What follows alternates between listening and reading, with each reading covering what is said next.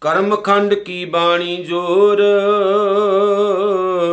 ਤਿੱਥੈ ਹੋਰ ਨਾ ਕੋਈ ਹੋਰ। ਤਿਥੈ ਜੋਦ ਮਹਾਬਲ ਸੂਰ, ਤਿਨ ਮੈਂ RAM ਰਹਾ ਭਰਪੂਰ। ਤਿਥੈ ਸੀਤੋ ਸੀਤਾ ਮਹਿਮਾ ਮਾਹੇ ਤਾਂ ਕੇ ਰੂਪ ਨਾ ਕਥਨੇ ਜਾਹੇ। ਨਾ ਉਹ ਮਰੇ ਨਾ ਠਾਗੇ ਜਾਹੇ। ਜਿਨ ਕੈ RAM ਵਸੈ ਮਨ ਮਾਹੇ। ਤਿਥੈ ਭਗਤ ਵਸੇ ਕੇ ਲੋ, ਕਰੇ ਆਨੰਦ ਸੱਚਾ ਮਨ ਸੋਏ। ਸੱਚ ਖੰਡ ਵਸੈ ਨਿਰੰਕਾਰ ਕਰ ਕਰ ਵੇਖੈ ਨਦਰ ਨਿਹਾਲ। ਤਿਥੈ ਖੰਡ ਮੰਡਲ ਵਰ ਭੰਡ। ਜੇ ਕੋ ਕਥੈ ਤਾਂ ਅੰਤ ਨਾ ਅੰਤ ਤਿਥੈ ਲੋ ਲੋ ਆਕਾਰ। ਜਿਵ ਜਿਵ ਹੁਕਮ ਤਿਵੈ ਤਿਵਕਾਰ ਵੇਖੈ ਵਿਗਸੈ ਕਰ ਵਿਚਾਰ। ਨਾਨਕ ਕਥਨਾ ਕਰੜਾ ਸਾਰ, ਵੇਖੈ ਵਿਗਸੈ ਕਰ ਵਿਚਾਰ। ਨਾਨਕ ਕਥਨਾ ਕਰੜਾ ਸਾਰ, ਜੁਗੋ ਜੁਗ ਅਟਲ। ਸ੍ਰੀ ਗੁਰੂ ਗ੍ਰੰਥ ਸਾਹਿਬ ਜੀ ਮਹਾਰਾਜ ਸੱਚੇ ਪਾਤਸ਼ਾਹ, ਜਿਨ੍ਹਾਂ ਦੀ ਪਵਿੱਤਰ ਪਾਣ ਬਾਣੀ ਦਾ ਧਿਆਨ ਧਰ ਕੇ ਧੰਨ ਗੁਰੂ ਨਾਨਕ ਸਾਹਿਬ ਸੱਚੇ ਪਾਤਸ਼ਾਹ ਜੀ, ਜਿਨ੍ਹਾਂ ਦੇ ਪਾਵਨ ਪਵਿੱਤਰ ਚਰਨਾਂ ਦੇ ਵਿੱਚ ਨਮਸਕਾਰ ਕਰਦਿਆਂ ਹੋਇਆਂ ਪੁੱਤਰਾਂ ਦੇ ਦਾਨੀ ਦਸ਼ਮੇਸ਼ ਪਾਤਸ਼ਾਹ ਵੱਲੋਂ ਅਸੀਸ ਬਖਸ਼ੀਸ਼ ਪਾਵਨ ਗੁਰੂ ਫਤਿਹ ਦੇ ਨਾਲ ਸਾਰੇ ਸਾਂਝ ਪਾਈਏ ਜੀ। ਪਿਆਰ ਨਾਲ ਆਖੋ, ਵਾਹਿਗੁਰੂ ਜੀ ਕਾ ਖਾਲਸਾ, ਵਾਹਿਗੁਰੂ ਜੀ ਕੀ ਫਤਿਹ। ਗੁਰੂ ਪਿਆਰਿਓ, ਧੰਨ ਗੁਰੂ ਨਾਨਕ ਸਾਹਿਬ ਸੱਚੇ ਪਾਤਸ਼ਾਹ ਜੀ ਦੀ ਸਾਡੇ ਉੱਤੇ ਬੜੀ ਵੱਡੀ ਕਿਰਪਾ ਹੈ। ਜਿਨ੍ਹਾਂ ਨੇ ਸਾਨੂੰ ਆਪਣੀ ਪਵਿੱਤਰ ਅਮੋਲਕ ਪਾਵਨ ਬਾਣੀ ਜਪਜੀ ਸਾਹਿਬ ਝੋਲੀ ਵਿੱਚ ਪਾਈ ਹੈ। ਅੱਜ ਜਪਜੀ ਸਾਹਿਬ ਦੀ ਵਿਚਾਰ ਕਰਦੇ ਹੋਇਆਂ ਸਾਡੇ ਕੋਲ ਗੁਰੂ ਨਾਨਕ ਸਾਹਿਬ ਦੀ ਇਸ ਪਾਵਨ ਬਾਣੀ ਦੀ 37 ਨੰਬਰ ਪੌੜੀ ਮੌਜੂਦ ਹੈ। 37 ਨੰਬਰ ਪੌੜੀ ਦੇ ਵਿੱਚ ਦੋ ਗੱਲਾਂ ਦਾ ਜ਼ਿਕਰ ਕੀਤਾ ਹੈ, ਜਿਨ੍ਹਾਂ ਦੇ ਨਾਲ ਮੈਂ ਤੁਹਾਡੀ ਸਾਂਝ ਪਵਾ ਦਵਾਂ। ਪਹਿਲਾ ਤਾਂ ਸਤਿਗੁਰੂ ਨੇ ਕਰਮਖੰਡ ਦਾ ਜ਼ਿਕਰ ਕੀਤਾ ਹੈ, ਫਿਰ ਸੱਚਖੰਡ ਦਾ। ਕਰਮਖੰਡ ਭਾਵ ਬਖਸ਼ਿਸ਼ ਵਾਲੀ ਅਵਸਥਾ, ਮਿਹਰ ਵਾਲੀ ਅਵਸਥਾ, ਜਿਵੇਂ ਗੁਰੂ ਅਰਜਨ ਸਾਹਿਬ ਕਹਿੰਦੇ, ਤਰਸ ਪਿਆ ਮਿਹਰਾਮਤ ਹੋਈ। ਸਤਿਗੁਰ ਸੱਜਣ ਮਿਲਿਆ, ਨਾਨਕ ਨਾਮ ਮਿਲਿਆ ਤਾਂ ਜੀਵਾਂ ਤਨ ਮਨ ਥੀਵੇ ਹਰਿਆ। ਉਦ ਤੋਂ ਬਾਅਦ ਹੈ ਸੱਚਖੰਡ। ਸੱਚਖੰਡ ਦਾ ਮਤਲਬ ਹੈ ਜਦੋਂ ਦੋ ਤੋਂ ਇੱਕ ਹੋ ਗਏ।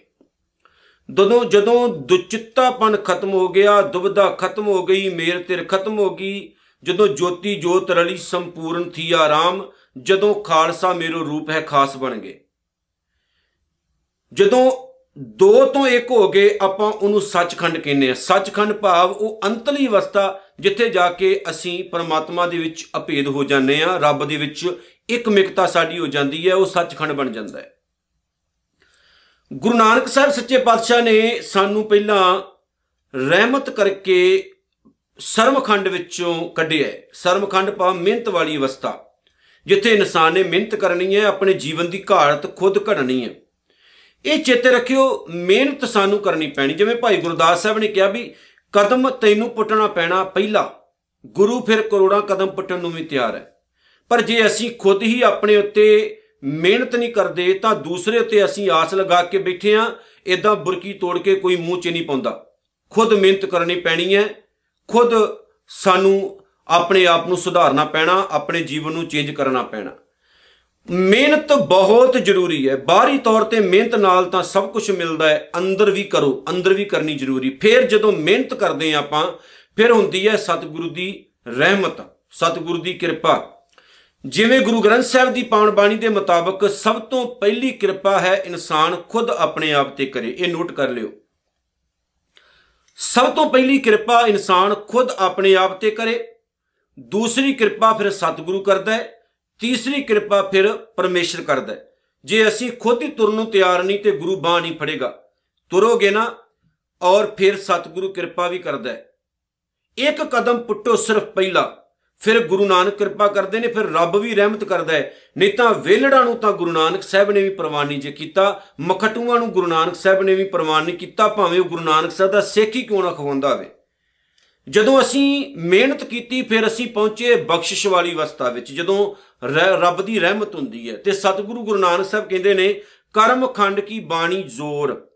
ਭਾਵ ਜਿਹੜੀ ਕਰਮ ਖੰਡ ਹੈ, ਬਖਸ਼ਿਸ਼ ਵਾਲੀ ਅਵਸਥਾ ਹੈ, ਇਹਦੀ ਬਨਾਵਟ ਜ਼ੋਰ ਨਾਲ ਬਣਦੀ ਹੈ। ਭਾਵ ਕਿ ਇਹਦੇ ਵਿੱਚ ਬਲ ਚਾਹੀਦਾ ਹੈ। ਇਹਦੇ ਵਿੱਚ ਇਨਸਾਨ ਬਲਵਾਨ ਹੋ ਜਾਂਦਾ ਹੈ। ਇਨਸਾਨ ਤਾਕਤਵਰ ਹੋ ਜਾਂਦਾ ਹੈ। ਪਰਮਾਤਮਾ ਦੀ ਐਨੀ ਕੁ ਰਹਿਮਤ ਇਨਸਾਨ ਦੇ ਉੱਤੇ ਹੁੰਦੀ ਹੈ ਕਿ ਇਨਸਾਨ ਰੱਬੀ ਤਾਕਤ ਦੇ ਦੁਆਰਾ ਆਪਣੇ ਜੀਵਨ ਦੀ ਘਾੜਤ ਘੜਨੀ ਸ਼ੁਰੂ ਕਰ ਦਿੰਦਾ ਹੈ। ਫਿਰ ਪਰਮਾਤਮਾ ਵੀ ਰਹਿਮਤ ਕਰਦਾ ਹੈ ਨਾ, ਉਹਦੇ ਨਾਲ ਖੜਾ ਹੋ ਜਾਂਦਾ ਹੈ। ਰੱਬ ਵੀ ਕਿਰਪਾ ਕਰਦਾ ਹੈ, ਫਿਰ ਉਹਦੇ ਨਾਲ ਖੜਾ ਹੋ ਜਾਂਦਾ ਹੈ। ਫਿਰ ਉਹ ਇਨਸਾਨ ਆਪਣੇ ਜੀਵਨ ਨੂੰ ਸੋਹਣਾ ਬਣਾਉਣਾ ਸ਼ੁਰੂ ਕਰ ਦਿੰਦਾ ਹੈ। ਅੱਗੇ ਗੁਰੂ ਨਾਨਕ ਸਾਹਿਬ ਜੀ ਕੀ ਕਹਿੰਦੇ ਨੇ, ਤਿੱਥੇ ਹੋਰ ਨਾ ਕੋਈ ਹੋਰ। ਇੰਨਾ ਕੁ ਬਲ, ਇੰਨੀ ਕੁ ਤਾਕਤ ਇਨਸਾਨ ਦੇ ਅੰਦਰ ਆ ਜਾਂਦੀ ਹੈ, ਇਹ ਕਰਮਖੰਡ ਅਵਸਥਾ ਦੇ ਵਿੱਚ। ਕਿ ਇਸ ਅਵਸਥਾ ਵਿੱਚ ਇਨਸਾਨ ਨੂੰ ਕੋਈ ਹੋਰ ਦਿਸਦਾ ਹੀ ਨਹੀਂ ਹੈ। ਸਵਾਏ ਇੱਕ ਪਰਮਾਤਮਾ ਤੋਂ ਕੋਈ ਹੋਰ ਦੂਸਰਾ ਦਿਸਦਾ ਹੀ ਨਹੀਂ। ਦੇਖੋ, ਤਾਕਤ ਚਾਹੀਦੀ ਹੈ ਆਪਣੇ ਅੰਦਰ ਨੂੰ ਸੁਧਾਰਨ ਦੇ ਲਈ। ਭਾਈ ਸਾਹਿਬ ਭਾਈ ਕਨਈਆ ਜੀ ਇੱਕ ਜੰਗ ਦੇ ਵਿੱਚ ਨੇ, ਜਿੱਥੇ ਸਿੱਖਾਂ ਅਤੇ ਮੁਗਲਾਂ ਦੀ ਜੰਗ ਹੋ ਰਹੀ ਹੈ। ਭਾਈ ਕਨਈਆ ਜੀ ਵੀ ਜੰਗ ਮੈਦਾਨੇ ਜੰਗ ਵਿੱਚ ਚਲੇ ਜਾਂਦੇ ਨੇ, ਲੇਕਿਨ ਉਹਨਾਂ ਦੇ ਕੋਲ ਪਾਣੀ ਨਾਲ ਭਰੀ ਹੋਈ ਇੱਕ ਮਸ਼ਕ ਹੈ। ਤੇ ਭਾਈ ਕਨਈਆ ਕੀ ਕਰਦਾ ਹੈ? ਆਪਣੀ ਮਸ਼ਕ ਦੇ ਵਿੱਚੋਂ ਪਾਣੀ ਕੱਢਦਾ ਹੈ ਤੇ ਉਹ ਭਾਵੇਂ ਸਿੱਖ ਹੋਵੇ, ਚਾਹੇ ਕੋਈ ਦੂਸਰਾ ਹੋਵੇ, ਸਭਨਾਂ ਨੂੰ ਪਾਣੀ ਪਿਲਾਈ ਜਾਂਦਾ ਹੈ। ਭਾਈ ਕਨਈਆ ਜੀ ਦੀ ਸ਼ਿਕਾਇਤ ਕੁਝ ਲੋਕਾਂ ਨੇ ਲਾਈ। ਗੁਰੂ ਗੋਬਿੰਦ ਸਿੰਘ ਸਾਹਿਬ ਤੱਕ ਗੱਲ ਪਹੁੰਚੀ, ਸਤਿਗੁਰੂ ਨੇ ਬੁਲਾਇਆ ਤੇ ਭਾਈ ਕਨਈਆ ਨੇ ਕਿਹਾ, ਅਵਲ ਅੱਲਾ ਨੂਰ ਪਾਇਆ, ਕੁਦਰਤ ਕੇ ਸਭ ਬੰਦੇ ਤੁਹਾਡਾ ਹੀ ਸੰਦੇਸ਼ ਹੈ। ਇਹ ਆਪਣੀ ਜੰਗ ਕਰੀ ਜਾਣ, ਲੇਕਿਨ ਮੈਨੂੰ ਲੱਗਦਾ ਮੇਰੀ ਡਿਊਟੀ ਇਹ ਹੈ ਕਿ ਮੈਂ ਸਭਨਾਂ ਨੂੰ ਇੱਕ ਸਮਾਨ ਦੇਖ ਕੇ ਤੇ ਜਲ ਛਕਾਵਾਂ ਤੇ ਗੁਰੂ ਕਲਗੀਆਂ ਵਾਲੇ ਸੱਚੇ ਪਾਤਸ਼ਾਹ ਨੇ ਘੁੱਟ ਕੇ ਸੀਨੇ ਨਾਲ ਲਾ ਕੇ ਕਿਹਾ ਸੀ ਕਨਈਆ ਪਾਣੀ ਪਲਾਉਂਦਿਆਂ ਪਲਾਉਂਦਿਆਂ ਮਲਮ ਪੱਟੀ ਦੀ ਵੀ ਲੋੜ ਪਵੇ ਤਾਂ ਉਹ ਵੀ ਨਾਲ ਰੱਖਿਆ ਕਰ। ਦੇਖੋ, ਇੱਥੇ ਹੈ ਉਹ ਅਵਸਥਾ ਜਦੋਂ ਸਤਿਗੁਰੂ ਨੇ ਕਿਰਪਾ ਕੀਤੀ ਕਿ ਸਾਨੂੰ ਕੇਵਲ ਆਪਣੇ ਅੰਦਰ ਇੱਕ ਪਰਮਾਤਮਾ ਹੀ ਦਿਖਿਆ। ਬਾਹਰ ਵੀ ਪ੍ਰਮਾਤਮਾ ਹੀ ਦਿਖਿਆ। ਗੁਰੂ ਅਮਰਦਾਸ ਸਾਹਿਬ ਨੇ ਕਹਿਣਾ ਹੈ, ਵਿਸ਼ ਸੰਸਾਰ ਤੁਮ ਦੇਖਦੇ ਇਹ ਹਰ ਕਾ ਰੂਪ ਹੈ, ਹਰ ਰੂਪ ਨਦਰੀ ਆਇਆ ਨੰਬਰ 2 ਫਿਰ ਇਸ ਅਵਸਥਾ ਦੇ ਵਿੱਚ ਇਨਸਾਨ ਦੇ ਅੰਦਰ ਜਿਹੜੇ ਨੇ ਵਿਸ਼ੇ ਵਿਕਾਰ, ਉਹ ਬਿਲਕੁਲ ਖਤਮ ਹੋ ਜਾਂਦੇ ਨੇ। ਤੇ ਬਿਲਕੁਲ ਇਨਸਾਨ ਦੇ ਅੰਦਰ ਟਿਕਾਉ ਆ ਜਾਂਦਾ ਹੈ। ਹੁਣ ਆਪ ਜੀ ਸਮਝ ਤਾਂ ਗਏ ਹੋਗੇ ਕਿ ਰਹਿਮਤ ਦੀ ਜਿਹੜੀ ਅਵਸਥਾ ਹੈ, ਇਹਦੇ ਵਿੱਚ ਤਾਕਤ ਵਾਲਾ ਇਨਸਾਨ ਕੰਮ ਕਰਦਾ ਹੈ। ਤਾਕਤ ਹੁੰਦੀ ਬੰਦੇ ਅੰਦਰ ਤੇ ਤਾਕਤ ਦੇ ਨਾਲ ਉਹ ਆਪਣੇ ਜੀਵਨ ਦੀ ਬਣਾਵਟ ਘੜਦਾ ਹੈ। ਆਪਣੇ ਜੀਵਨ ਨੂੰ ਵਧੀਆ ਬਣਾਉਂਦਾ ਹੈ ਤੇ ਤਾਕਤ ਹੀ ਅੰਦਰ ਦੀ ਜਿਹੜੀ ਤਾਕਤ ਹੈ, ਭਾਵ ਉਹ ਤਾਕਤ ਜਿਹੜੀ ਪਰਮੇਸ਼ਰ ਦਿੰਦਾ ਹੈ, ਵਾਹਿਗੁਰੂ ਦਿੰਦਾ ਹੈ, ਤਰਸ ਪਿਆ ਮੇ ਰਹਿਮਤ ਹੋਈ ਵਾਲੀ ਤਾਕਤ। ਉਹ ਤਾਕਤ ਦੇ ਨਾਲ ਫਿਰ ਇਨਸਾਨ ਆਪਣੇ ਅੰਦਰ ਜਿਹੜੀ ਦਵੈਸ਼ ਭਾਵਨਾ ਖਤਮ ਕਰਦਾ ਹੈ। ਮੇਰ ਤੇਰ ਖਤਮ ਕਰਦਾ ਹੈ ਦੁਬਦਾ ਖਤਮ ਕਰਦਾ ਹੈ, ਦੁਸ਼ਮਣੀ ਖਤਮ ਕਰਦਾ ਹੈ, ਵੈਰ ਵਿਰੋਧ ਭਾਵਨਾ ਖਤਮ ਕਰਦਾ ਹੈ, ਸਭਨਾ ਨੂੰ ਇੱਕ ਪਰਮੇਸ਼ਰ ਦਾ ਰੂਪ ਜਾਣਦਾ ਹੈ। ਫੇਰ ਕੀ ਹੁੰਦਾ ਹੈ? ਸਤਿਗੁਰੂ ਕਹਿੰਦੇ ਨੇ, ਤਿੱਥੇ ਜੋਧ ਮਹਾਬਲ ਸੂਰ। ਹੁਣ ਇਹ ਅਵਸਥਾ ਜਿਹੜੀ ਹੈ ਯੋਧਿਆਂ ਮਹਾਬਲੀਆਂ ਦੀ ਤੇ ਸੂਰਮਿਆਂ ਦੀ ਹੈ। ਸਮਝਿਓ, ਸਤਿਗੁਰੂ ਦੀ ਇੱਕ ਪਾਵਨ ਬਾਣੀ ਦਾ ਬਚਨ ਹੈ, ਜਿੱਥੇ ਸਤਿਗੁਰੂ ਕਹਿੰਦੇ ਨੇ ਕਿ ਇਸ ਸੰਸਾਰ ਵਿੱਚ, ਇਸ ਕਾਇਨਾਤ ਵਿੱਚ ਜਿਹੜਾ ਇਨਸਾਨ ਪ੍ਰਮਾਤਮਾ ਨੂੰ ਯਾਦ ਕਰਦਾ ਹੈ ਨਾ, ਉਹਦੇ ਤੋਂ ਵੱਡਾ ਸੂਰਮਾ ਮੈਨੂੰ ਇਸ ਕਾਇਨਾਤ ਵਿੱਚ, ਇਸ ਦੁਨੀਆ ਵਿੱਚ ਕਿਤੇ ਦਿਸਦਾ ਨਹੀਂ ਹੈ। ਜਾਂ ਕੋ ਹਰ ਰੰਗ ਲਾਗੋ ਇਸ ਜੁਗ ਮੈਂ? ਸੋ ਕਹੀਤ ਹੈ ਸੂਰਾ। ਸੂਰਮਾ ਹੀ ਹੈ ਨਾ ਉਹ, ਜਿਹਨੂੰ ਪ੍ਰਮਾਤਮਾ ਦਾ ਪ੍ਰੇਮ ਪੈਦਾ ਹੋ ਗਿਆ, ਜਿਹਦੇ ਅੰਦਰ ਰੰਗ ਲੱਗ ਗਿਆ ਰੱਬੀ ਪਿਆਰ ਦਾ। ਜਾਂ ਕੋ ਹਰ ਰੰਗ ਲਾਗੋ ਇਸ ਜੁਗ ਮੈਂ? ਸੋ ਕਹੀਤ ਹੈ ਸੂਰਾ, ਆਤਮ ਜਿਣੈ ਸਗਲ ਵਸ ਤਾਂ ਕਹਿ ਜਾਂ ਕਾ ਸਤਗੁਰ ਪੂਰਾ, ਉਹ ਕੀ ਕਰਦਾ ਹੈ? ਆਤਮ ਜਿਣੈ, ਆਪਣੇ ਆਤਮ ਨੂੰ ਭਾਵ ਆਪਣੇ ਅੰਦਰ ਨੂੰ ਜਾਣ ਲੈਂਦਾ ਹੈ। ਤੇ ਪੂਰੇ ਸਤਿਗੁਰੂ ਦੀ ਡਾਇਰੈਕਸ਼ਨ ਦੇ ਮੁਤਾਬਕ ਪੂਰੇ ਜ਼ੋਰ ਨਾਲ ਕੰਮ ਕਰਦਾ ਹੈ, ਆਪਣੇ ਅੰਦਰ ਦੀ ਤਾਕਤ ਨਾਲ ਕੰਮ ਕਰਦਾ ਹੈ। ਭਾਵ ਕਿ ਇਸ ਅਵਸਥਾ ਵਿੱਚ ਇਨਸਾਨ ਜੋਧਿਆਂ ਵਰਗਾ ਜੀਵਨ ਬਣਾ ਲੈਂਦਾ ਹੈ, ਮਹਾਬਲੀਆਂ ਵਰਗਾ, ਸੂਰਮਿਆਂ ਵਰਗਾ। ਮਤਲਬ ਹੈ ਕਿ ਇਨਸਾਨ ਆਪਣੇ ਉੱਤੇ ਕਿਸੇ ਹੋਰ ਨੂੰ ਗੁਰੂ ਤੋਂ ਇਲਾਵਾ ਹੈਵੀ ਨਹੀਂ ਹੋਣ ਦਿੰਦਾ। ਫਿਰ ਅਗਲੀ ਗੱਲ ਜਿਹੜੀ ਕਮਾਲ ਦੀ ਹੈ, ਨਾ ਡਰਦਾ ਹੈ, ਨਾ ਡਰਾਉਂਦਾ ਹੈ। ਉਹਦਾ ਜੀਵਨ ਪਾਕ ਪਵਿੱਤਰ ਹੋ ਜਾਂਦਾ ਹੈ ਨਾ ਜ਼ੁਲਮ ਕਰਦਾ ਹੈ ਨਾ ਜ਼ੁਲਮ ਸਹਿੰਦਾ ਹੈ ਉਹਦਾ ਜੀਵਨ ਇੰਨਾ ਕੁ ਮਹਾਬਲੀ ਹੋ ਜਾਂਦਾ ਹੈ ਕਿ ਸੱਚ ਬੋਲਣ ਤੋਂ ਕਦੇ ਪਛਾਣ ਨਹੀਂ ਹਟਦਾ ਭਾਵੇਂ ਉਹਦਾ ਸਿਰ ਹੀ ਕਿਉਂ ਨਾ ਵੱਢਿਆ ਜਾਵੇ ਇਹ ਇੱਕ ਐਸੀ ਸ਼ਾਨ ਨਾਲ ਜ਼ਿੰਦਗੀ ਜਿਉਂਦਾ ਹੈ। ਉਹ ਕਹਿੰਦਾ ਹੈ, ਜੇ ਸ਼ਾਨ ਨਹੀਂ ਤੇ ਜ਼ਿੰਦਗੀ ਨੂੰ ਕੀ ਕਰਨਾ ਹੈ ਉਹ ਆਰੇ ਨਾਲ ਵੀ ਚਰਾ ਲੈਂਦਾ ਹੈ ਆਪਣਾ ਆਪ ਉਹ ਬੰਦ-ਬੰਦ ਵੀ ਕਟਵਾ ਲੈਂਦਾ ਹੈ। ਉਹ 18 ਸ਼ੇਰ ਦਾ ਖੰਡਾ ਚੁੱਕ ਕੇ 80 82 ਸਾਲ ਦੀ ਉਮਰ 'ਚ ਵੀ ਲੜਦਾ ਹੈ। ਉਹ ਭਾਈ ਤਾਰੂ ਸਿੰਘ ਬਣ ਕੇ ਖੋਪੜੀ ਵੀ ਰੋਹਾ ਲੈਂਦਾ ਹੈ। ਉਹ ਵੱਡੇ ਕੱਲੂ ਘਾਰੇ ਵਿੱਚ 40 45 ਹਜ਼ਾਰ ਸਿੰਘ ਸਿੰਘਣੀਆਂ ਦੇ ਰੂਪ 'ਚ ਸ਼ਹੀਦ ਵੀ ਹੋ ਜਾਂਦਾ ਹੈ। ਜੇ ਜਿਉਣਾ ਤੇ ਅਣਖ ਨਾਲ ਜੀਓ, ਜੇ ਮਰਨਾ ਤੇ ਸ਼ਾਨ ਨਾਲ ਮਰੋ। ਕਿਉਂਕਿ ਜਿਨ੍ਹਾਂ ਦੇ ਅੰਦਰ ਅਣਖ ਤੇ ਸ਼ਾਨ ਖਤਮ ਹੋ ਜਾਂਦੀ ਹੈ, ਉਹ ਤਾਂ ਜਿਉਂਦੇ ਹੀ ਮੁਰਦੇ ਹੁੰਦੇ ਨੇ, ਉਹਨਾਂ ਦਾ ਜੀਵਨ ਕਾਹਦਾ ਹੁੰਦਾ ਹੈ? ਜਿਹੜੇ ਲੋਕ ਪੱਗਾਂ ਲੁਆ ਕੇ ਜਿਉਣ ਦਾੜੀ ਪਟਾ ਕੇ ਜਿਉਣ, ਲੱਖ ਲਾਣ ਤੇ ਉਹਨਾਂ ਦੇ। ਉਹ ਯੋਧਾ ਬਣ ਜਾਂਦਾ ਹੈ, ਮਾਂ ਬੜੀ ਸੂਰਮਾ ਬਣ ਜਾਂਦਾ ਉਹ ਕਹਿੰਦਾ, ਮਰ ਜਾਵਾਂਗਾ, ਲੇਕਿਨ ਮੈਂ ਸੱਚ ਬੋਲਣ ਤੋਂ ਪਛਾਣ ਨਹੀਂ ਹਟਣਾ ਤੇ ਸੂਰਮਾ ਬਣ ਜਾਂਦਾ ਹੈ ਉਹ। ਉਹਦਾ ਜੀਵਨ ਜਿਹੜਾ ਇਦਾਂ ਦਾ ਪਾਕ ਪਵਿੱਤਰ ਹੋ ਜਾਂਦਾ ਹੈ। ਹੁਣ ਖੁਦ ਵਿਚਾਰੋ, ਜਪਜੀ ਸਾਹਿਬ ਪੜਨ ਵਾਲਿਓ, ਆਪਾਂ ਸੱਚ ਨਾਲ ਕਿੰਨਾ ਕੁ ਤੁਰਦੇ ਆਂ ਕਿਤੇ ਜਦੋਂ ਸੱਚ ਦੀ ਗੱਲ ਹੁੰਦੀ ਹੈ, ਕਿੰਨਾ ਕੁ ਆਪਾਂ ਸਾਥ ਦਿੰਨੇ ਆ ਜੇ ਜਪਜੀ ਸਾਹਿਬ ਪੜਦੇ ਹੋ ਤੇ ਜੀਵਨ ਦੇ ਵਿੱਚ ਇਸ ਚੀਜ਼ ਨੂੰ ਲਿਆਓ। ਮਹਾਬਲੀ ਯੋਧੇ ਬਣੋ, ਅੰਦਰੋਂ ਵੀ ਤੇ ਬਾਹਰੋਂ ਵੀ। ਆਪਣਾ ਜੀਵਨ ਪਵਿੱਤਰ ਬਣਾਓ, ਭਾਵ ਕਿ ਜਿੱਥੇ ਸਰਕਾਰਾਂ ਗਲਤ ਨੇ, ਵਿਰੋਧ ਕਰੋ। ਜਿੱਥੇ ਤੁਹਾਡੇ ਨਾਲ ਕੋਈ ਗਲਤ ਕਰਦਾ ਹੈ ਵਿਰੋਧ ਕਰੋ। ਜਿੱਥੇ ਕੋਈ ਗੁਰਬਾਣੀ ਨਾਲ ਧੱਕਾ ਕਰ ਰਿਹਾ, ਵਿਰੋਧ ਕਰੋ। ਜਿੱਥੇ ਕੋਈ ਸਿੱਖ ਕੌਮ ਨਾਲ ਗਦਾਰੀ ਕਰ ਰਿਹਾ, ਉੱਥੇ ਵੀ ਵਿਰੋਧ ਕਰੋ। ਮਾਂ ਬਲੀ ਬਣ ਜਾਓ, ਯੋਧੇ ਬਣ ਜਾਓ, ਸੂਰਮੇ ਬਣ ਜਾਓ। ਅੰਦਰੋਂ ਵੀ ਤੇ ਬਾਹਰੋਂ ਵੀ, ਅੱਗੇ ਸਤਿਗੁਰੂ ਕਹਿੰਦੇ, ਤਿੰਨ ਮੈਂ ਰਾਮ ਰਹਿਆ ਭਰਪੂਰ। ਨੱਕਾ ਨੱਕ, ਭਰਪੂਰ ਨੱਕਾ ਨੱਕ, ਉਹਨਾਂ ਦੇ ਅੰਦਰ ਰੱਬ ਹੀ ਰੱਬ ਹੁੰਦਾ ਹੈ। ਕੇਵਲ ਤੇ ਕੇਵਲ ਉਹ ਉੱਠਦੇ ਨੇ ਬਹਿੰਦੇ ਨੇ ਸੌਂਦੇ ਨੇ ਜਾਗਦੇ ਨੇ ਤੇ ਉਹਨਾਂ ਨੂੰ ਪ੍ਰਮਾਤਮਾ ਹੀ ਦਿਸਦਾ ਹੈ। ਅੰਦਰੋਂ ਤੇ ਬਾਹਰੋਂ ਰੱਬ ਨਾਲ ਇੱਕਮਿਕਤਾ ਉਹਨਾਂ ਦੀ ਹੋ ਜਾਂਦੀ ਹੈ। ਉਹਨਾਂ ਦੇ ਅੰਦਰ ਨੱਕਾ ਨੱਕ ਰਾਮ ਭਰਪੂਰ ਰਹਿੰਦਾ ਹੈ, ਰਾਮ ਵਸਿਆ ਰਹਿੰਦਾ ਹੈ। ਕਿਹੜਾ ਰਾਮ ਭਲਾ? ਇਸ ਜਪਜੀ ਸਾਹਿਬ ਦੀ ਪੌੜੀ ਦੀ ਕਨਫਿਊਜ਼ਨ ਵੀ ਹੈ। ਬਹੁਤ ਸਾਰੇ ਜਿਹੜੇ ਸਨਾਤਨ ਮਤ ਨਾਲ ਸਹਿਮਤ ਲੋਕ ਨੇ ਬ੍ਰਾਹਮਣੀ ਸੋਚ ਨਾਲ ਜਿਹੜੇ ਨੱਕਾ ਨੱਕ ਭਰੇ ਹੋਏ ਨੇ ਉਹ ਇੱਥੇ ਰਾਮ ਸ਼ਬਦ ਨੂੰ ਚੱਕ ਕੇ ਰਾਮ ਚੰਦਰ ਨਾਲ ਜੋੜਦੇ ਨੇ, ਜਿਹੜਾ ਦਸ਼ਰਥ ਦਾ ਪੁੱਤਰ ਹੈ, ਜਿਹਨੂੰ ਹਿੰਦੂ ਧਰਮ ਦੇ ਵਿੱਚ ਭਗਵਾਨ ਰਾਮ ਕਿਹਾ ਜਾਂਦਾ ਹੈ। ਲੇਕਿਨ ਇੱਥੇ ਉਹ ਰਾਮ ਨਹੀਂ ਹੈ, ਇੱਥੇ ਅਰਥ ਹੈ ਕਿ ਉਹਨਾਂ ਦੇ ਰੋਮ ਰੋਮ ਦੇ ਵਿੱਚ ਕੇਵਲ ਅਕਾਲ ਪੁਰਖ ਵਸ ਜਾਂਦਾ ਹੈ। ਕੇਵਲ ਅਕਾਲ ਪੁਰਖ ਵਾਹਿਗੁਰੂ। ਤੇ ਤੈ ਸੀਤੋ ਸੀਤਾ ਮਹਿਮਾ ਮਾਹੇ। ਹੁਣ ਕਨਫਿਊਜ਼ਨ ਕਿੱਦਾਂ ਬਣੀ? ਕਿਉਂਕਿ ਪਹਿਲੀ ਪੰਕਤੀ 'ਚ ਰਾਮ ਆ ਗਿਆ, ਦੂਸਰੀ ਪੰਕਤੀ 'ਚ ਸੀਤੋ ਆ ਗਿਆ। ਲੇਕਿਨ ਉਹਦਾ ਨਾਮ ਸੀਤੋ ਨਹੀਂ ਹੈ, ਉਹਦਾ ਨਾਮ ਸੀਤਾ ਹੈ। ਲੇਕਿਨ ਸਤਿਗੁਰੂ ਨੇ ਇੱਥੇ ਜਿਹੜਾ ਸ਼ਬਦ ਵਰਤਿਆ, ਸੀਤੋ ਸੀਤਾ, ਕਿ ਜਦੋਂ ਉਹਨਾਂ ਦੇ ਅੰਦਰ ਅਕਾਲ ਪੁਰਖ ਵਾਹਿਗੁਰੂ ਰੋਮ ਰੋਮ ਵਿੱਚ ਵਸ ਜਾਂਦਾ ਨਾ, ਤਾਂ ਫਿਰ ਕੀ ਹੁੰਦਾ ਹੈ ਕਿ ਸੀਤੋ ਸੀਤਾ ਮਹਿਮਾ ਮਾਏ ਉਹਨਾਂ ਦਾ ਜਿਹੜਾ ਮਨ ਹੈ, ਰੱਬ ਦੀ ਮਹਿਮਾ ਵਿੱਚ, ਰੱਬ ਦੀ ਵਡਿਆਈ ਵਿੱਚ ਸੀਤਾ ਜਾਂਦਾ ਹੈ। ਸਮਝਿਓ? ਪਰਮਾਤਮਾ ਦੀ ਵਡਿਆਈ ਦੇ ਵਿੱਚ ਉਹਨਾਂ ਦਾ ਮਨ ਜਿਹੜਾ ਪ੍ਰੋਪਰ ਤੌਰ ਤੇ ਸੀਤਾ ਜਾਂਦਾ ਹੈ ਭਾਵ ਕਿ ਪਰੋਤੇ ਜਾਂਦੇ ਨੇ ਰੱਬ ਦੀ ਰਹਿ- ਰਹਿਮਤ ਵਿੱਚ, ਮਹਿਮਾ ਦੇ ਵਿੱਚ। ਹੁਣ ਇੱਥੇ ਮੈਂ ਥੋੜਾ ਜਿਹਾ ਰੁਕ ਕੇ ਅਗਾਹ ਜਾਵਾਂ। ਦੇਖੋ, ਹਰ ਧਰਮ ਦੀ ਇੱਕ ਆਪਣੀ ਮਹਿਮਾ ਹੈ। ਕੋਈ ਸ਼ੱਕ ਨਹੀਂ ਹੈ। ਪਰ ਜਦੋਂ ਕੋਈ ਐਂਟਰ ਹੋਏਗਾ, ਸਾਡੇ ਘਰ ਦੇ ਵਿੱਚ ਦਖਲ ਅੰਦਾਜ਼ੀ ਕਰੇਗਾ, ਫਿਰ ਤਾਂ ਬੋਲਣਾ ਬਣੇਗਾ ਹੀ। ਜੇ ਗਵਾਂਢੀ ਆਪਣੇ ਘਰ ਦੇ ਵਿੱਚ ਸ਼ਾਂਤ ਰਹਿਣ, ਸਾਨੂੰ ਕੋਈ ਪ੍ਰੋਬਲਮ ਨਹੀਂ ਹੈ। ਆਪਣੇ ਘਰ 'ਚ ਖੁਸ਼ ਰਹਿਣ, ਸਾਨੂੰ ਕੋਈ ਪ੍ਰੋਬਲਮ ਨਹੀਂ। ਤੇ ਜੇ ਗਵਾਂਢੀ ਸਾਡੇ ਘਰ ਦੇ ਵਿੱਚ ਆ ਕੇ ਪ੍ਰੋਬਲਮ ਕ੍ਰੀਏਟ ਕਰਨ, ਸਾਡੇ ਘਰ ਵਿੱਚ ਆ ਕੇ ਦਖਲ ਅੰਦਾਜ਼ੀ ਕਰਨ, ਫਿਰ ਤਾਂ ਬੋਲਣਾ ਪਏਗਾ। ਫਿਰ ਤਾਂ ਗੱਲ ਕਰਨੀ ਪਏਗੀ। ਪ੍ਰੋਬਲਮ ਇੱਥੇ ਹੀ ਹੈ ਕਿ ਉਹ ਗਵਾਂਢੀ ਨੇ ਤੇ ਸਾਡੇ ਘਰ ਵਿੱਚ ਆ ਕੇ ਦਖਲ ਅੰਦਾਜ਼ੀ ਕਰਦੇ ਨੇ। ਇੱਥੇ ਸੀਤਾ ਨਹੀਂ ਹੈ ਅਰਥ। ਭਾਵ ਕਿ ਪ੍ਰੋਪਰ ਤੌਰ ਤੇ ਪ੍ਰਮਾਤਮਾ ਵਿੱਚ ਇੱਕਮਿਕ ਇੰਨੇ ਕੁ ਹੋ ਜਾਂਦੇ ਨੇ ਕਿ ਉਹਨਾਂ ਦਾ ਅੰਦਰੋਂ ਤੇ ਬਾਹਰੋਂ ਜੀਵਨ ਜਿਹੜਾ ਕੇਵਲ ਤੇ ਕੇਵਲ ਪ੍ਰਮਾਤਮਾ ਦੇ ਲਈ ਹੀ ਜਿਉਂਦਾ ਜਾਗਦਾ ਹੈ। ਉਹ ਅੰਦਰੋਂ ਤੇ ਬਾਹਰੋਂ ਰੱਬ ਦੇ ਹੀ ਹੋ ਜਾਂਦੇ ਨੇ, ਪ੍ਰਮਾਤਮਾ ਦੇ ਹੀ ਹੋ ਜਾਂਦੇ ਨੇ। ਉਹ ਕਿਸੇ ਹੋਰ ਅਵਤਾਰ ਦੀ ਪੂਜਾ, ਦੇਵੀ ਦੇਵਤੇ ਦੀ ਪੂਜਾ, ਮੜੀਆਂ ਮਸਾਣਾ ਦੀ ਪੂਜਾ ਜਾਂ ਆਸੇ-ਪਾਸੇ ਨਹੀਂ ਜਾਂਦੇ। ਅੰਦਰੋਂ ਬਾਹਰੋਂ ਪ੍ਰਮਾਤਮਾ ਨਾਲ ਉਹਨਾਂ ਦਾ ਇੰਨਾ ਕੁ ਪਿਆਰ ਬਣ ਜਾਂਦਾ ਹੈ ਕਿ ਸਤਿਗੁਰੂ ਕਹਿੰਦੇ ਨੇ, ਉਹਨਾਂ ਨੂੰ ਪ੍ਰਮਾਤਮਾ ਦੀ ਵਡਿਆਈ ਤੋਂ ਇਲਾਵਾ ਹੋਰ ਕੋਈ ਦਿਸਦਾ ਹੀ ਨਹੀਂ ਹੈ। ਤਾਂ ਕਿ ਰੂਪ ਨਾ ਕਥਨੇ ਜਾਹੇ।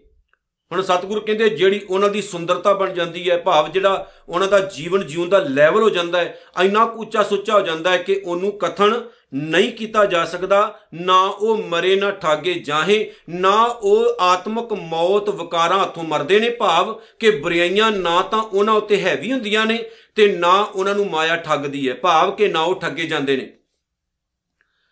ਨਾ ਬੁਰਾਈਆਂ ਦੇ ਹੱਥੋਂ ਮਰਦੇ ਨੇ ਤੇ ਨਾ ਉਹ ਕਿਸੇ ਇਨਸਾਨ ਦੇ ਹੱਥੀਂ ਚੜ ਕੇ ਠੱਗੇ ਜਾਂਦੇ ਨੇ, ਭਾਵ ਕਿ ਬੁਰਾਈਆਂ ਤੋਂ, ਵਿਕਾਰਾਂ ਤੋਂ ਤੇ ਮਾੜੀਆਂ ਕੰਮਾਂ ਤੋਂ ਉਹਨਾਂ ਨੂੰ ਵਾਹਿਗੁਰੂ ਹੀ ਗਰੇਜ ਦੇ ਦਿੰਦਾ ਹੈ। ਪਛਾਣ ਹਟ ਜਾਂਦੇ ਨੇ। ਉਹਨਾਂ ਦੀ ਅੱਖ ਖੁੱਲ ਜਾਂਦੀ ਹੈ, ਉਹਨਾਂ ਨੂੰ ਸੱਚ ਦਾ ਪਤਾ ਲੱਗ ਜਾਂਦਾ ਹੈ। ਕਿੰਨਾਂ ਨੂੰ ਜਿਨ ਕੈ ਜਿਨ੍ਹਾਂ ਦੇ ਹਿਰਦੇ 'ਚ RAM ਵਸੈ, ਮਨ ਮਾਹੇ। ਜਿਨ੍ਹਾਂ ਦੇ ਹਿਰਦੇ ਵਿੱਚ ਜਿਨ੍ਹਾਂ ਦੇ ਮਨ ਵਿੱਚ RAM ਵਸ ਜਾਂਦਾ ਹੈ। ਭਾਵ ਅਕਾਲ ਪੁਰਖ ਪ੍ਰਮਾਤਮਾ ਵਸ ਜਾਂਦਾ ਹੈ। ਜਿਨ੍ਹਾਂ ਦੇ ਅੰਦਰ ਰਾ- ਵਾਹਿਗੁਰੂ ਘਰ ਕਰ ਜਾਂਦਾ ਹੈ। ਇੱਥੇ ਫਿਰ ਮੈਂ ਕਹਿ ਦਵਾਂ ਰਾਮਚੰਦਰ ਨਹੀਂ ਹੈ। ਦਸ਼ਰਥ ਦੇ ਪੁੱਤਰ ਦੀ ਗੱਲ ਨਹੀਂ, ਉਹ ਅਵਤਾਰਾਂ ਵਿੱਚ ਆਉਂਦੇ ਨੇ। ਤੇ 10 ਅਵਤਾਰ ਰਾਜੇ ਹੋਏ ਵਰਤੇ ਮਹਾਦੇਵ ਅਵਤੂਤਾ ਗੁਰਬਾਣੀ ਨੇ ਉਹਨਾਂ ਨੂੰ ਨਹੀਂ ਮੰਨਿਆ, ਭਗਵਾਨ ਰੱਬ ਨਹੀਂ ਮੰਨਿਆ, ਜਿਹੜੇ ਮੰਨਦੇ ਨੇ ਜੀ ਸਦਕੇ ਪਰ ਗੁਰਬਾਣੀ ਨਹੀਂ ਮੰਨਦੀ। ਤੇ ਜੇ ਧੱਕੇ ਨਾਲ ਗੁਰਬਾਣੀ ਦੇ ਗਲਤ ਅਰਥ ਕਰੋਗੇ ਤੇ ਯਾਦ ਰੱਖਿਓ, ਗੁਰੂ ਨਾਨਕ ਦੇ ਘਰੋਂ ਲਾਹਣਤਾਂ ਪੈਣਗੀਆਂ ਲਾਹਣਤਾਂ ਇਹ ਯਾਦ ਰੱਖਿਓ। ਸਤਿਗੁਰ ਕਹਿੰਦੇ, ਤਿੱਥੈ ਭਗਤ ਵਸੇ ਕੇ ਲੋ। ਇਹ ਜਿਹੜੀ ਅਵਸਥਾ ਹੈ, ਇਹ ਕਿਸੇ ਇੱਕ ਭਵਨ ਦੀ ਨਹੀਂ ਹੈ, ਕਿਸੇ ਇੱਕ ਲੋਕ ਦੀ ਨਹੀਂ ਹੈ, ਕਿਸੇ ਇੱਕ ਖਾਸ ਖਿੱਤੇ ਦੀ ਨਹੀਂ, ਕਿਸੇ ਇੱਕ ਖਾਸ ਧਰਮ ਦੀ ਨਹੀਂ। ਕਈ ਭਵਨਾਂ ਦੇ ਲੋਕ ਇਸ ਅਵਸਥਾ ਦੇ ਧਾਰਨੀ ਨੇ। ਉਹ ਕਿਸੇ ਵੀ ਧਰਮ ਵਿੱਚ ਹੋ ਸਕਦੇ ਨੇ, ਭਾਵੇਂ ਹਿੰਦੂ ਹੀ ਕਿਉਂ ਨਾ ਹੋਣ, ਮੁਸਲਮਾਨ ਹੀ ਕਿਉਂ ਨਾ ਹੋਣ, ਸਿੱਖ ਹੀ ਕਿਉਂ ਨਾ ਹੋਣ। ਜਿਹੜੇ ਇਨਸਾਨ ਦੇ ਅੰਦਰ ਰੱਬੀ ਪਿਆਰ ਪੈਦਾ ਹੋ ਗਿਆ ਨਾ, ਦੇਖੋ ਬਾਬਾ ਰਵਿਦਾਸ ਸਾਹਿਬ, ਭਗਤ ਕਬੀਰ ਜੀ, ਬਾਬਾ ਸਦਨਾ ਜੀ, ਬਾਬਾ ਪੀਪਾ ਜੀ, ਬਾਬਾ ਸੂਰਦਾਸ ਜੀ, ਰੱਬ ਨਾਲ ਐਸੇ ਇਕਮਿਕ ਹੋਏ ਕਿ ਉਹ ਜਿਨ੍ਹਾਂ ਦੇ ਘਰਾਂ 'ਚ ਪੈਦਾ ਹੋਏ, ਜਿਸ ਧਰਮ 'ਚ ਪੈਦਾ ਹੋਏ ਭਾਵੇਂ ਉਹ ਪੁਜਾਰੀਵਾਦ ਨੂੰ ਸਮਰਪਿਤ ਸੀ, ਭਾਵੇਂ ਉਹ ਮੂਰਤੀ ਪੂਜਾ ਨੂੰ ਸਮਰਪਿਤ ਸੀ, ਲੇਕਿਨ ਉਹਨਾਂ ਨੇ ਸਾਖਸ਼ਾਤ ਰੱਬ ਦੀ ਆਰਾਧਨਾ ਕੀਤੀ, ਉਹਨਾਂ ਨੇ ਮੂਰਤੀ ਪੂਜਾ ਨਹੀਂ ਕੀਤੀ। ਸੋ ਇਹ ਜਿਹੜਾ ਦਰਜਾ ਹੈ, ਇਹ ਕਿਸੇ ਵੀ ਧਰਮ ਦੇ ਰੱਬ ਦੇ ਪਿਆਰੇ ਲੈ ਸਕਦੇ ਨੇ ਤੇ ਸਤਿਗੁਰੂ ਜੀ ਕਹਿੰਦੇ ਨੇ ਕਿਸੇ ਇਨਸਾਨ ਦਾ ਇਹ ਰਾਖਵਾ ਨਹੀਂ ਹੈ। ਜਿਵੇਂ ਮਨੂ ਸਿਮਰਤੀ ਨੇ ਬਣਾਇਆ ਨਾ ਵੀ ਕੇਵਲ ਤੇ ਕੇਵਲ ਵੇਦ ਬ੍ਰਾਹਮਣ ਹੀ ਉਚਾਰ ਸਕਦਾ ਹੈ, ਬ੍ਰਾਹਮਣ ਹੀ ਸੁਣ ਸਕਦਾ ਹੈ। ਜਿਹੜਾ ਸ਼ੂਦਰ ਹੈ, ਉਹਨੂੰ ਕੋਈ ਹੱਕ ਨਹੀਂ ਹੈ। ਆਦਿਕ ਬਹੁਤ ਸਾਰੇ ਲੈਵਲ ਬਣਾਏ ਗਏ ਨੇ। ਗੁਰਬਾਣੀ ਨੇ ਐਸਾ ਨਹੀਂ ਕਿਹਾ। ਤਾਦੀ ਤੇ ਸਤਿਗੁਰੂ ਨੇ ਚਾਰੇ ਦਰਵਾਜ਼ੇ ਖੋਲਦੇ ਨੇ ਵੀ ਜਿਹੜਾ ਮਰਜ਼ੀ ਆਵੇ। ਜਿਹੜਾ ਮਰਜ਼ੀ ਆਵੇ। ਚੌ ਵਰਨਾ ਕੋ ਸਾਂਝਾ ਹੈ ਉਪਦੇਸ਼ ਇੱਥੇ। ਅੱਗੇ ਸਤਿਗੁਰ ਕਹਿੰਦੇ ਨੇ, ਕਰੇ ਆਨੰਦ ਸੱਚਾ ਮਨ ਸੋਏ। ਕਿਉਂਕਿ ਉਹਨਾਂ ਦੇ ਅੰਦਰ ਕੇਵਲ ਅਕਾਲ ਪੁਰਖ ਵਾਹਿਗੁਰੂ ਹੀ ਰਹਿੰਦਾ ਹੈ। ਇਸ ਕਰਕੇ ਉਹ ਸਦਾ ਆਨੰਦ ਵਿੱਚ ਰਹਿੰਦੇ ਨੇ। ਹਮੇਸ਼ਾ ਰਹਿੰਦੇ ਨੇ, ਉਹਨਾਂ ਦਾ ਆਨੰਦ ਕਦੇ ਵੀ ਖਤਮ ਨਹੀਂ ਹੁੰਦਾ। ਇਥੋਂ ਤੱਕ ਹੈ ਬਖਸ਼ਿਸ਼ ਦੀ ਅਵਸਥਾ। ਜਦੋਂ ਇਨਸਾਨ ਬਖਸ਼ਿਸ਼ ਦੀ ਅਵਸਥਾ ਦੇ ਵਿੱਚ ਕੰਪਲੀਟ ਹੋ ਗਿਆ, ਉਹਦੇ ਤੋਂ ਬਾਅਦ ਫਿਰ ਕਿਰਪਾ ਹੋਈ, ਸਤਿਗੁਰੂ ਨੇ ਬਾਹ ਫੜੀ ਤੇ ਸਿੱਖ ਨੂੰ ਸੱਚਖੰਡ ਵਿੱਚ ਲੈ ਆਏ। ਹੁਣ ਸੱਚਖੰਡ ਕੋਈ ਇਮਾਰਤ ਦਾ ਨਾਮ ਨਹੀਂ ਹੈ। ਜਿੱਥੇ ਇਨਸਾਨ ਮਰਨ ਤੋਂ ਬਾਅਦ ਜਾਂਦਾ ਹੈ ਜਾਂ ਜਿਹੜੀ ਬਣਾਈ ਗਈ ਹੈ, ਨਕਲੀ ਫੇਕ ਇੱਕ ਤਿਆਰ ਕੀਤੀ ਗਈ, ਮਰਨ ਤੋਂ ਬਾਅਦ ਕੋਈ ਸੱਚਖੰਡ ਨਹੀਂ ਜੇ, ਇਹ ਨੋਟ ਕਰ ਲਿਓ। ਮਰਨ ਤੋਂ ਬਾਅਦ ਕੋਈ ਨਰਕ ਨਹੀਂ ਹੈ, ਕੋਈ ਸਵਰਗ ਨਹੀਂ ਹੈ। ਜਿਉਂਦਿਆਂ ਹੀ ਨਰਕ ਹੈ ਜਿਉਂਦੇ ਹੀ ਸਵਰਗ ਹੈ ਜਿਉਂਦੇ ਹੀ ਸੱਚਖੰਡ ਹੈ। ਆਪਣੀ ਜ਼ਿੰਦਗੀ ਨੂੰ ਕਿੱਦਾਂ ਬਣਾਉਣਾ ਹੈ, ਇਹ ਤੁਹਾਡੇ ਤੇ ਡਿਪੈਂਡ ਕਰਦਾ ਹੈ। ਸਤਿਗੁਰ ਕਹਿੰਦੇ, ਸੱਚਖੰਡ ਵਸਿਆ ਨਿਰੰਕਾਰ। ਫਿਰ ਪੰਜਵੀਂ ਅਵਸਥਾ ਦਾ ਨਾਮ ਹੈ ਸੱਚਖੰਡ। ਹੁਣ ਇਸ ਅਵਸਥਾ ਦੇ ਵਿੱਚ ਜਦੋਂ ਇਨਸਾਨ ਪਹੁੰਚਦਾ ਹੈ ਤੇ ਪ੍ਰਮਾਤਮਾ ਨਾਲ ਇੱਕਮਿਕ ਹੋ ਜਾਂਦਾ ਹੈ, ਵਸਿਆ ਨਿਰੰਕਾਰ, ਇਸ ਅਵਸਥਾ ਵਿੱਚ ਕੇਵਲ ਕੇਵਲ ਤੇ ਕੇਵਲ ਓਨਲੀ ਪ੍ਰਮਾਤਮਾ ਹੀ ਪ੍ਰਮਾਤਮਾ ਹੁੰਦਾ ਹੈ। ਇੱਕ ਹੀ ਇੱਕ ਹੁੰਦਾ ਹੈ। ਤੂੰ ਹੀ ਤੂੰ ਹੁੰਦਾ ਹੈ। ਕੋਈ ਹੋਰ ਦੂਸਰਾ, ਤੀਸਰਾ ਨਹੀਂ ਹੁੰਦਾ। ਜਿਵੇਂ ਬਾਬਾ ਰਵਿਦਾਸ ਸਾਹਿਬ ਨੇ ਕਿਹਾ ਵੀ ਭਰਮ ਹੀ ਖਤਮ ਹੋ ਗਿਆ ਸਾਰਾ। ਹੁਣ ਤਾਂ ਮੈਂ ਤੇਰੇ ਨਾਲ ਹੀ ਮਿਲ ਗਿਆ। ਤੈਨੂੰ ਲੋਕ ਦੂਰ ਕਹਿੰਦੇ ਹੋਣਗੇ, ਪਰ ਮੈਂ ਤੈਨੂੰ ਦੂਰ ਨਹੀਂ ਸਮਝਦਾ। ਹੁਣ ਇੰਨੀ ਕੋਈ ਇੱਕ ਮਿਕਤਾ ਹੋ ਗਈ ਕਿ ਬਾਬਾ ਰਵਿਦਾਸ ਸਾਹਿਬ ਕਹਿੰਦੇ, ਜਿਵੇਂ ਸੋਨੇ ਦੇ ਵੱਖ-ਵੱਖ ਗਹਿਣੇ ਤਿਆਰ ਹੋਣ ਤੇ ਉਹਨਾਂ ਦੇ ਵੱਖ-ਵੱਖ ਨਾਮ ਹੁੰਦੇ ਨੇ, ਪਰ ਜਦੋਂ ਉਹਨਾਂ ਨੂੰ ਢਾਲਿਆ ਜਾਂਦਾ ਤੇ ਉਹ ਸੋਨਾ ਬਣ ਜਾਂਦਾ ਹੈ। ਐਨ ਇਸੇ ਤਰ੍ਹਾਂ ਅਸੀਂ ਵੱਖ-ਵੱਖ ਨਾਮਾਂ, ਜਾਤੀਆਂ ਤੇ ਧਰਮਾਂ ਵਿੱਚ ਵੰਡੇ ਹੋਏ ਆ ਪਰ ਸਹੀ ਮਾਨੇ 'ਚ ਅਸੀਂ ਸਾਰੇ ਮਾਲਕ ਅਕਾਲ ਪੁਰਖ ਵਾਹਿਗੁਰੂ ਦੀ ਔਲਾਦ ਹਾਂ। ਤੇ ਉਹਦੇ ਹੀ ਬਣ ਕੇ ਰਹਿਣਾ ਹੈ। ਸੱਚਖੰਡ ਦੀ ਅਵਸਥਾ ਦੇ ਵਿੱਚ ਇਨਸਾਨ ਰੱਬ ਦਾ ਰੂਪ ਹੋ ਜਾਂਦਾ ਹੈ।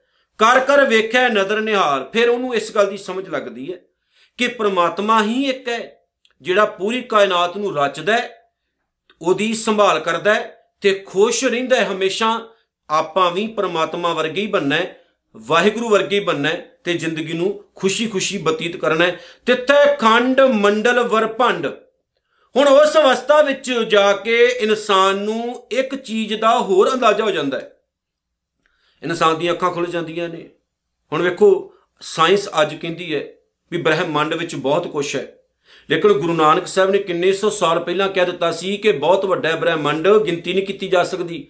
ਤੇ ਸਤਿਗੁਰੂ ਜੀ ਇੱਥੇ ਕੀ ਕਹਿੰਦੇ ਨੇ ਕਿ ਜਦੋਂ ਇਨਸਾਨ ਅਕਾਲ ਪੁਰਖ ਵਾਹਿਗੁਰੂ ਨਾਲ ਇੱਕਮਿਕ ਹੁੰਦਾ ਹੈ ਤਾਂ ਬੰਦੇ ਨੂੰ ਬੇਅੰਤ ਖੰਡ ਬੇਅੰਤ ਅਹ, ਜਿਹੜੇ ਉਹ ਬ੍ਰਹਿਮੰਡ ਬੇਅੰਤ ਤਰ੍ਹਾਂ ਦੀਆਂ ਧਰਤੀਆਂ ਬੇਅੰਤ ਤਰ੍ਹਾਂ ਦੇ ਚੰ드ਰਮਾ ਸੂਰਜ ਸਿਤਾਰੇ ਦਿਸਣੇ ਸ਼ੁਰੂ ਹੋ ਜਾਂਦੇ ਨੇ। ਉਹਨੂੰ ਲ- ਪਤਾ ਲੱਗ ਜਾਂਦਾ ਵੀ ਗ- ਬ੍ਰਹਿਮੰਡ ਬਹੁਤ ਵੱਡਾ ਹੈ। ਅਸੀਂ ਬਹੁਤ ਛੋਟੇ ਆ ਛੋਟੀ ਸੋਚ ਵਿੱਚ ਆ ਪਰ ਰੱਬ ਦਾ ਜਿਹੜਾ ਘਰ ਹੈ ਉਹ ਬਹੁਤ ਵੱਡਾ ਹੈ। ਜੇ ਕੋ ਕਥਾ ਹੈ ਤਾਂ ਅੰਤ ਨਾ ਅੰਤ ਤੇ ਜੇਕਰ ਕੋਈ ਕਥਨ ਕਰਨ ਲੱਗੇ, ਅੰਤ ਨਹੀਂ ਪੈ ਸਕਦਾ। ਕਿਉਂਕਿ ਵਾਹਿਗੁਰੂ ਦਾ ਤੇ ਵਾਹਿਗੁਰੂ ਦੀ ਬਣਾਈ ਕੁਦਰਤ ਦਾ ਕੋਈ ਅੰਤ ਨਹੀਂ ਪਾ ਸਕਦਾ। ਤਿੱਥੇ ਲੋ ਲੋ ਆਕਾਰ। ਉਸ ਅਵਸਥਾ ਦੇ ਵਿੱਚ ਬੇਅੰਤ ਹੀ ਭਵਨ ਨੇ ਤੇ ਬੇਅੰਤ ਤਰ੍ਹਾਂ ਦੇ ਆਕਾਰ ਨੇ। ਭਾਵ ਕਿ ਰੱਬ ਦੀ ਬਣਾਈ ਕੁਦਰਤ ਦੇ ਆਕਾਰ, ਥਾਂ ਟਿਕਾਣੇ ਤੇ ਨਾਮ। ਬੇਅੰਤ ਨੇ ਇਸ ਗੱਲ ਦੀ ਸਮਝ ਸੱਚਖੰਡ ਵਿੱਚ ਜਾ ਕੇ ਲੱਗਦੀ ਹੈ। ਭਾਵ ਜਦੋਂ ਇਨਸਾਨ ਦੇ ਖੋਪੜ ਖੁੱਲ ਜਾਂਦੇ ਨੇ ਕਪਾਟ ਖੁੱਲ ਜਾਂਦੇ ਨੇ। ਜਿਵੇਂ ਜਿਵੇਂ ਹੁਕਮ ਤਿਵੇਂ ਤਿਵੇਂ ਕਾਰ ਸੱਚ ਪਤਾ ਲੱਗ ਜਾਂਦਾ ਹੈ ਕਿ ਸੰਸਾਰ ਦੀ ਕਾਰ ਰੱਬ ਦੇ ਹੁਕਮ ਨਾਲ ਚੱਲ ਰਹੀ ਹੈ। ਜਿਵੇਂ ਜਿਵੇਂ ਉਹਦਾ ਹੁਕਮ ਹੈ, ਤਿਵੇਂ ਤਿਵੇਂ ਹੀ ਸੰਸਾਰ ਚੱਲ ਰਿਹਾ ਹੈ। ਇਹਨੂੰ ਕੁਦਰਤ ਨੂੰ ਬ੍ਰਹਮਾ, ਸ਼ਿਵ ਜਾਂ ਵਿਸ਼ਨੂੰ ਨਹੀਂ ਚਲਾ ਰਹੇ। ਕੁਦਰਤ ਨੂੰ ਕੋਈ ਦੇਵਤਾ ਨਹੀਂ ਚਲਾ ਰਿਹਾ, ਕੋਈ ਪੀਰ ਫਕੀਰ ਨਹੀਂ ਚਲਾ ਰਿਹਾ। ਕੁਦਰਤ ਨੂੰ ਕੇਵਲ ਤੇ ਕੇਵਲ ਕੁਦਰਤ ਦਾ ਮਾਲਕ ਅਕਾਲ ਪੁਰਖ ਹੀ ਚਲਾ ਰਿਹਾ ਹੈ। ਔਰ ਉਹਦੇ ਤੋਂ ਵੱਡਾ ਤੇ ਮਹਾਨ ਹੋਰ ਕੋਈ ਵੀ ਨਹੀਂ ਹੈ। ਵੇਖੈ, ਵਿਕਸੈ, ਕਰ ਵਿਚਾਰ, ਆਪ ਹੀ ਵਿਚਾਰ ਕਰਕੇ, ਆਪਣੀ ਕੁਦਰਤ ਨੂੰ ਤਿਆਰ ਕਰਕੇ ਤੇ ਉਹਦੀ ਸੰਭਾਲ ਕਰਦਾ ਹੈ। ਤੇ ਗੁਰੂ ਨਾਨਕ ਸਾਹਿਬ ਕਹਿੰਦੇ, ਬਹੁਤ ਖੁਸ਼ ਰਹਿੰਦਾ ਹੈ ਪ੍ਰਮਾਤਮਾ। ਨਾਨਕ, ਕਥਨਾ ਕਰੜਾ ਸਾਰ। ਆ ਜਿਹੜੀ ਅਵਸਥਾ ਹੈ, ਇਹਨੂੰ ਬਿਆਨ ਕਰਨਾ ਬਹੁਤ ਔਖਾ ਹੈ, ਦੰਦਾਂ ਦੇ ਨਾਲ ਲੋਹਾ ਚਬਾਉਣ ਵਾਲੀ ਗੱਲ ਹੈ। ਨਹੀਂ ਬਿਆਨ ਕਰ ਸਕਦਾ ਕੋਈ ਬੰਦਾ। ਫੋਕੀਆਂ ਗੱਲਾਂ ਜਿੰਨੀਆਂ ਮਰਜ਼ੀ ਕਰੀ ਜਾਓ। ਇਸ ਅਵਸਥਾ 'ਚ ਪਹੁੰਚ ਕੇ ਹੀ ਪਤਾ ਲੱਗਦਾ ਹੈ, ਇਸ ਅਵਸਥਾ ਦਾ ਆਨੰਦ ਕੀ ਹੈ। ਸੋ ਗੁਰੂ ਨਾਨਕ ਸਾਹਿਬ ਅੱਗੇ ਜੋੜੋ ਹੱਥ ਤੇ ਸਤਿਗੁਰੂ ਨੂੰ ਕਹੋ ਕਿ ਮਾਲਕ ਕਿਰਪਾ ਕਰੀ, ਰਹਿਮਤ ਕਰੀ, ਸਾਨੂੰ ਵੀ ਜਿਉਣਾ ਦੱਸ ਤੇ ਅਸੀਂ ਵੀ ਜਪਜੀ ਸਾਹਿਬ ਦਾ ਪਾਠ ਕਰਦਿਆਂ ਕਰਦਿਆਂ ਤੇਰੇ ਇਹਨਾਂ ਬਚਨਾਂ ਦੀ ਸਹੀ ਤਰ੍ਹਾਂ ਵਿਚਾਰ ਕਰਕੇ ਤੇ ਆਪਣੇ ਜੀਵਨ ਨੂੰ ਸਫਲ ਬਣਾਈਏ ਤੇ ਤੇਰੇ ਬਚਨਾਂ ਮੁਤਾਬਕ ਹੀ ਚੱਲੀਏ। ਨਾਨਕ ਨਾਮ ਚੜ੍ਹਦੀ ਕਲਾ ਤੇਰੇ ਭਾਣੇ ਸਰਬੱਤ ਦਾ ਭਲਾ। ਵਾਹਿਗੁਰੂ ਜੀ ਕਾ ਖਾਲਸਾ ਵਾਹਿਗੁਰੂ ਜੀ ਕੀ ਫਤਿਹ।